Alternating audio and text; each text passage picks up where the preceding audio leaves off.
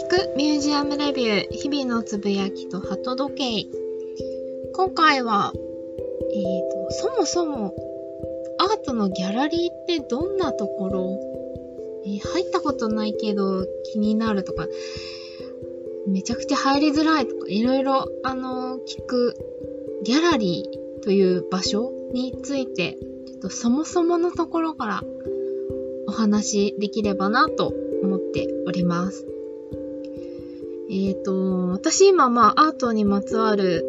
ライターであったり、作家の方、学芸員の方にインタビューさせて記事書かせていただいたりするお仕事をフリーランスで、えっ、ー、と、やり始めて2年、3年ぐらいになるんですが、えっ、ー、と、そもそもこんなに、今ではあのギャラリーによく気軽に本当に足を運べるようになったんですが、えっ、ー、と、ライター始めた頃とか、その前とかはもう本当にギャラリーってとにかく敷居が高い。入りづらい。作品買わないのに入っていいのかなとか、すごく、まあ、そもそもどこにあるのとか、何を展示してるのかとか、どう振る舞ったらいいのかとかも、いろいろわからないことがありすぎて、で、誰に聞いたらいいかもわからないし、すごく、あのー、ハードルが高かったんです。つい最近まで。まあ今もちょっと入りづらいっていうギャラリーあったりするんですけど、そんな感じなので、あのー、よく質問されることも多くてですね、そんな話をこの聞くミュージアムギャラリーレビューでできればなと思っております。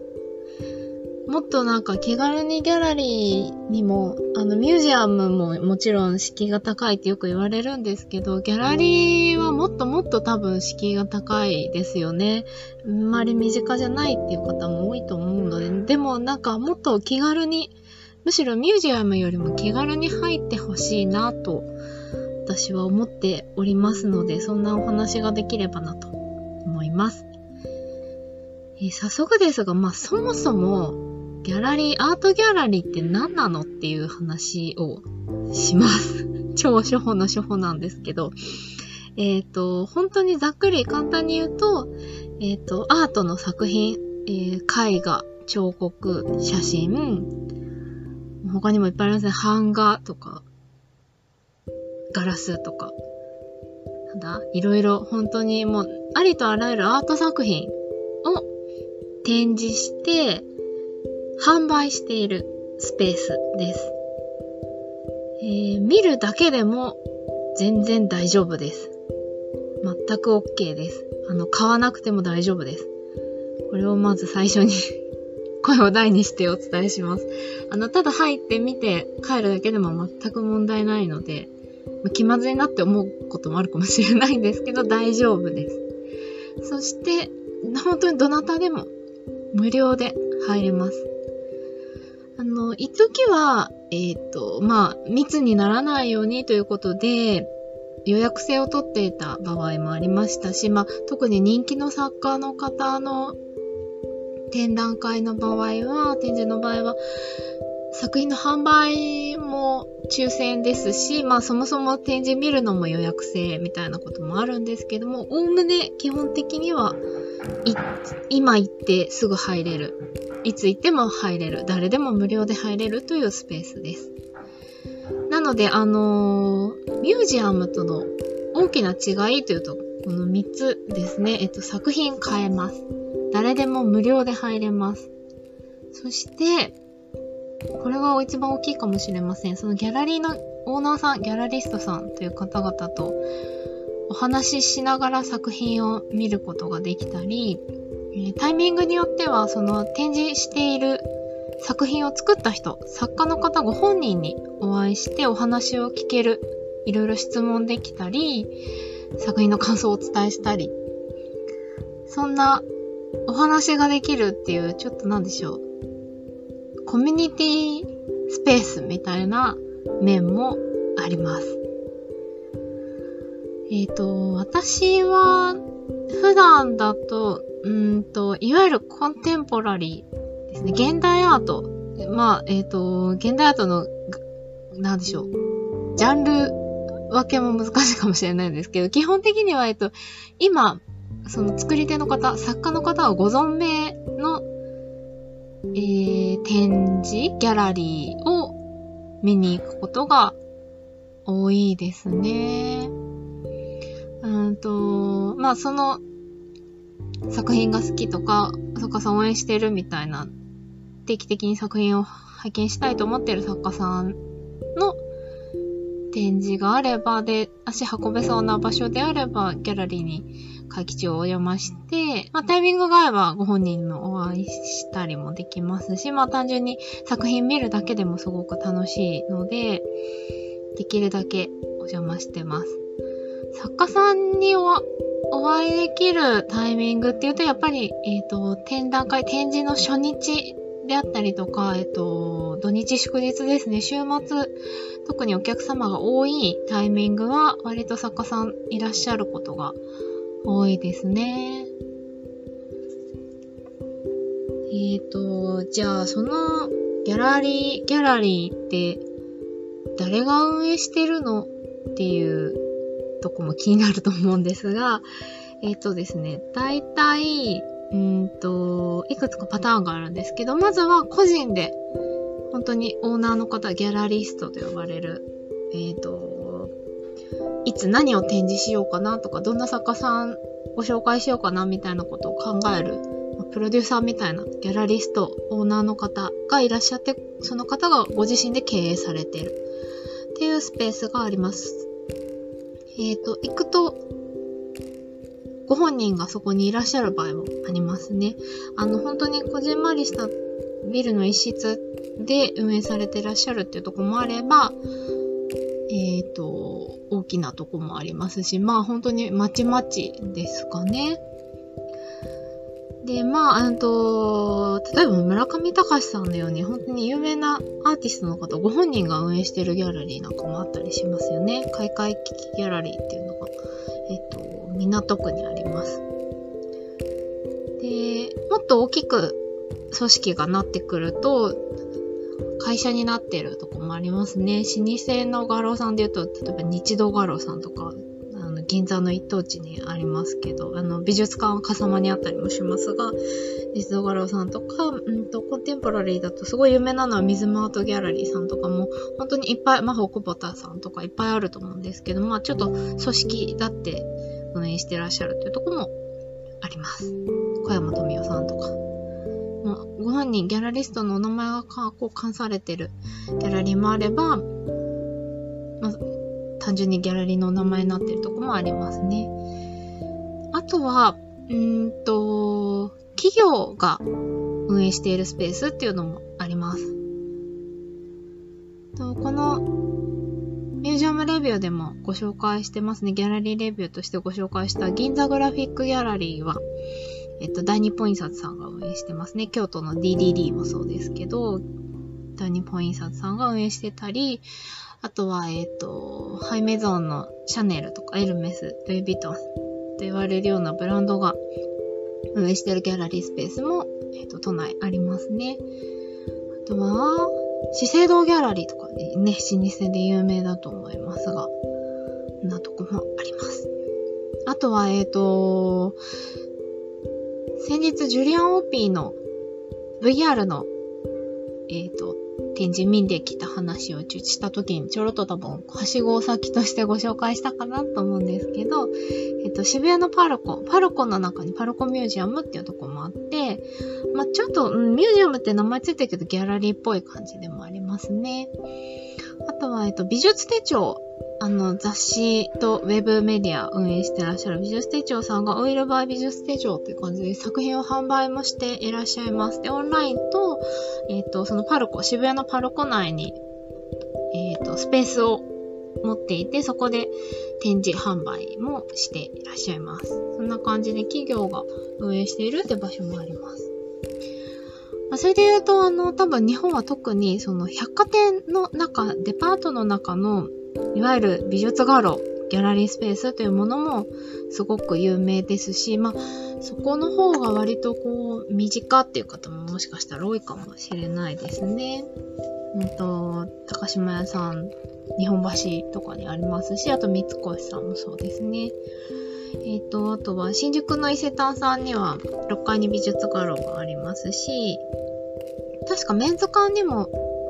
ミュージアムスペースというかギャラリースペースがあったかなと思います。あとは、えっと、銀座だと松屋銀座さんもそうですね。松屋銀座さんはどちらかというとデザイン寄りのギャラリースペースを運営されてたりもしますね。銀座6のアールグロリューは多分、えっと、松坂屋さんの系列だったかな？うん。上野の松坂屋にも美術画廊さんありますね。そんな感じで、まあ、あの、画廊とか、まあ、ギャラリースペースって、まあ、ほぼイコールなので、そんな感じで百貨店の中、デパートの中に、えー、ギャラリースペース、ミュージアムスペースと、ギャラリースペースがあるっていうとこも多いかなと思います。で、私自身もまだまだちょっと一番、なんでしょう、心理的なハードルが 高くて、なかなか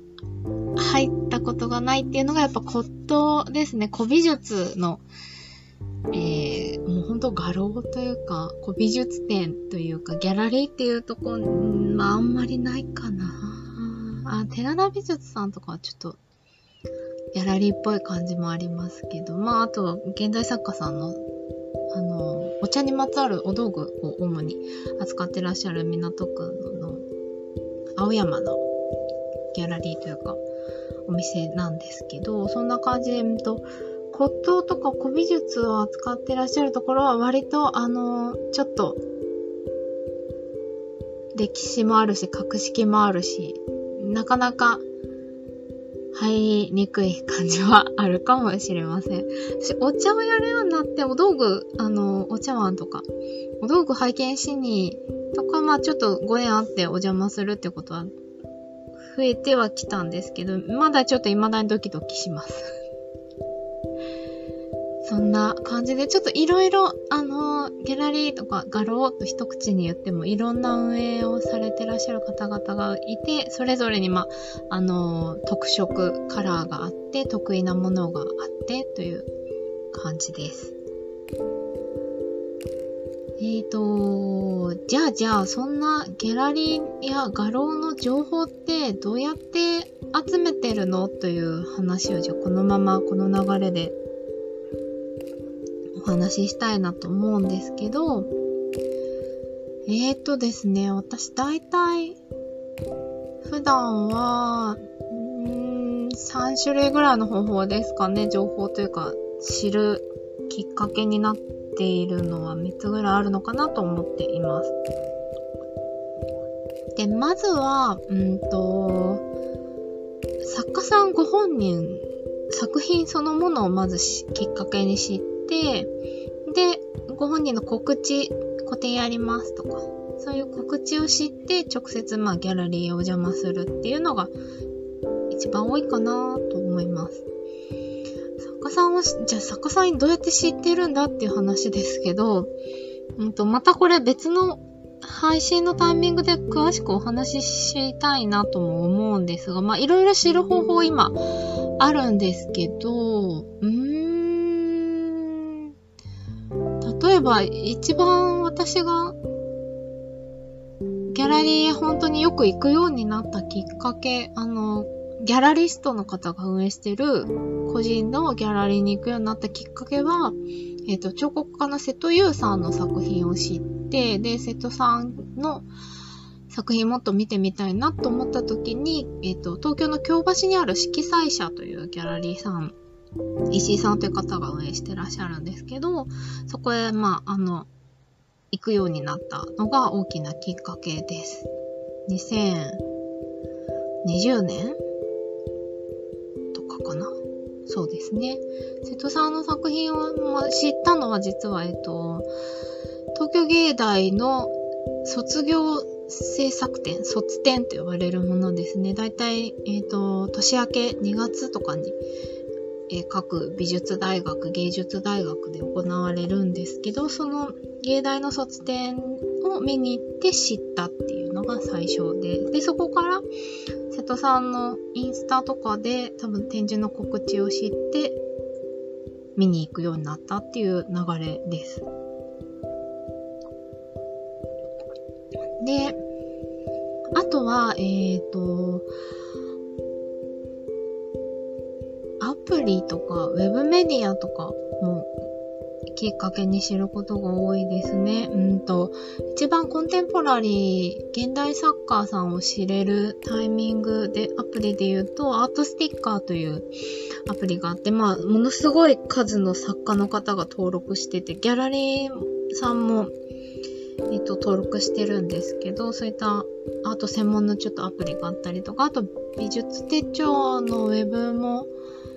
コンテンポラリーのギャラリーさんとか、まあ、展示のお話なども載るので、そういったのでちょこちょこ見たりしています。で、あとはですね、アートフェアで知る、ギャラ、作家さんを知るっていうのと同時にギャラリーさんをたくさん知ることができるタイミングで言えばやっぱアートフェアが一番多いですね。うんと、一番都内で有名なのは、3月ですね、行われるアートフェア東京です。あとは、うんと、つい先日行われてたアートウィーク東京というのも、えっ、ー、と、今年から多分本格的に始まって、昨年テスト開催だったのかな？うん、フライヤーを見たんですけど、あれもコンテンポラリーの現代アートのギャラリーさん、都内にあるギャラリーさんが、えっ、ー、と、参加しているイベントですね。えっ、ー、と、アートバーゼルって呼ばれる、えー、世界で最も多分アート業界で有名な、えっ、ー、と、アートのお祭り、アートフェアみたいなものがあるんですが、まあ、それがあの、東京で、まあなんでしょう、うんと、コラボレーションして開催するみたいな位置づけになってるのが、アートウィーク東京なんですね。なので、まあこれから、うんと、続いていってくれるといいなってすごく思っているんですけど、そんな感じで、まあいくつかあの作家さんを知ってギャラリーを知るっていうパターンと、ギャラリーさんをたくさん知って、で、そこから気になったギャラリーさんの作家さんを見に行くっていうパターンが大きく分けると多いですね。で、うんと、とはいえ、やっぱり、ギャラリー入りづらいわっていう方、あとだ、そもそも作家も誰見たらいいかわかんない、いっぱいすぎてわかんないよとか、いろいろ気になるポイントがあると思うんですが、やっぱり最後は、ひとまず、ちょっとギャラリーへ、ふらっと寄ってみるぐらいの本当に軽い気持ちでいいので、今誰展示してんのかなぐらいの本当にふわーっとした感じで大丈夫なので、いろんなギャラリーにふらっと入ってみるっていうのもおすすめかなと思います。もうこれは私自身もそうだったんですけども、数こなしていくじゃないですけど、場に慣れるっていうのが多分一番早くて、で、えっ、ー、と、もっといいところはやっぱり作品そのものを直接見られる場所なので、で、ミュージアムよりももっとしっかり実物近づいて見ることができたりしますし、加えてまあ、ギャラリストの方とか作家の方にいろいろお話聞けたりもしますし、よりミュージアムよりも深く作品のことが知れる、作家のことが知れる場所なんですね。あの、現代アート、いろいろいいところあるんですけど、やっぱり作家の方が今、同じ時代に生きてるっていうことはすごく、なんでしょう、大きいポイントであり、その作家さんがまあ世界的な作家になるかどうかまあ置いといて、同じ時代を生きて、で作品に落とし込んで表現している方と話をするってすごく面白い、刺激的なんですよね。あ、そういう見方があるんだっていう感じもしますし、まあ、周りにあんまり作家、美術作家がいないと、もうなんか、何喋ったらいいのかわかんないよみたいなこともあるかもしれないし、私もすごいそういうことあったんですけど、もう本当にな、なんでしょう。どんな風に物事見てんのかなみたいなことをふわっと聞くだけでも面白いですし、なんでこれ作ったんですかみたいなことでもいいですし、あ、なんかこれ、すごい、面白いですね、みたいな、本当に思ったことを作家さんにお話しするだけでも全然大丈夫だと思います。そんな感じであの、ひとまず入ってみて、ふーんって言って見るだけでも全く問題ないので、本当に気軽にプラッと、なんでしょう、洋服見に行くとか、まあ、うん、食器見に行くとか、本読みに行くとか、そういう雰囲気で、ギャラリーにもプラッと行ってみていただけるといいのかなと思います。えっと、いつだったかな？うーん、去年？去年の今頃ですかね。ほんと、東京の京橋ちょっと歩いてて、確か本当に色彩社さんの展示見た帰りだったと思うんですけど、たまたま通った道に看板が出てて、で、そこに実は老舗のアートギャラリーさんがあったんですけど、そこで今、知り上がりことぶきさんが個展をやってるというのが出ていて、え、知り上がりさんってこういうこともやってるんだって私は初めて気づいたんですけど、知り上がりことぶきさんは、きっとご存知の方、お名前聞いたことある方も多いと思うんですけど、まあイラスト、ちょっとユーモラスなイラスト描いたりとか、あとは北斎の作品をあのー、オマージュじゃないですけどして、すごく面白い、あのー、作品群を作ってたりとか、あの、本当に多彩な活躍をされてらっしゃる方だと思うんですが、実は、ご自身で、まあ、作品いろいろ作って発表してるんですね。で、割と定期的にそういう風にギャラリーさんで個展をやっていて、で、その時もちょっと入ったことのないギャラリーさんだったんですけど、えー、せっかくだから見てこうかなと思って、多分30分ぐらいでしょうか。ふらーっと入らせてもらって、初めましてみたいな感じで、ちょうどあの、ギャラリスト、オーナーさんがいらしたので、ご挨拶させてもらって、で、あ、知り上がりさん、こんな風に作品作って発表されて、販売してらっしゃるんですねっていうのを話したら、そうなんですよ、ずっとここで、あの、定期的にやってらっしゃるんですよ、みたいなこと本当に気軽に教えてくださって。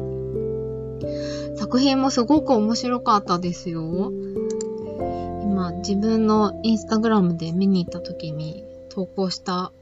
ものを遡って見つけたんですけど、2011、2021年の3月3日の日付でお邪魔してたみたいですね。1年半ぐらい前ですね。えっと、寒い冬に焼きたての絵画展っていう タイトルで、あの、本当に、えっ、と、木のパネルとか、まあ、木立体作品に尻上がりさんが絵を描いていて、それをこんがり焼いて 焦げてる感じの絵画とか立体作品が並んでいました。そして買えました。もうなんか、もう、そもそも作品そのものもちょっとシュールでユーモラスですけど、さらにこんがり焼けてるっていうのがまたまたなかなかシュールで、その焦げ跡の感じとかも、もうほんと偶然性の賜物ですけど、もう絶妙なんですよね。びっくりしたんです。本当に意味深で面白かったです。すごい、入ってめっちゃ良かったなって思いました。なんか、で、えっ、ー、と、ちょうど、ちょっと前にもその同じギャラリーさんで知り上がりさんやってらっしゃいましたね。うんと、アートスペース木村アスクさんというところですね。京橋にあるんですけど、とても、あのうん、本当はいろんな作家さんの展示をここやってらっしゃった日本画の方とかもいらっしゃいますし、特別展だと常設のスペースもあったりして、あの、あとは映像祭も実はやってらっしゃいます。アスク映像祭っていうのもやってらっしゃったりもして、あの、ここもきっと入りやすいスペースなので、ぜひぜひ行ってみてください。なんてことで、ちょっとなんかまとまりのない感じにもなりましたが、ちょっとさ、あの、現代作家さんアーティストさんをどうやって情報を集めるのかとか、ギャラリーさんの情報をどうやって集めるのかみたいな詳しいお話はまた別の配信で改めていろいろご紹介できればなと思っております。ということで、えっ、ー、と、この聞くミュージアムレビュー、ギャラリーレビューは、えー、冒頭にもお話ししました通り、あの、アートにまつわる、えライターとかインタビューのお仕事をフリーランスでやっております。あと、アート系のコミュニティ、オンラインコミュニティのマネージャーとか、と、もともとやってるウェブディレクター、ウェブのマーケティングにまつわるサポートなどなどをやっております。私、ナオミが、えー、好きすぎていろいろ出かけているもののノートに書いたり、インスタに書いてアップするのが間に合ってないお話であったり、こんな風にあのー気になるけどなかなか聞いたことない話みたいなギャラリーやミュージアムにまつわるちょっとしたお話などを、えー、取って出しで音声でお届けしているコンテンツです。えー、気軽に聞き流していただいて、本当にあの、日常的にアートを楽しんでいただくきっかけになったらいいなと思っています。では、またお耳にかかれるのを楽しみにしています。聞いていただきありがとうございました。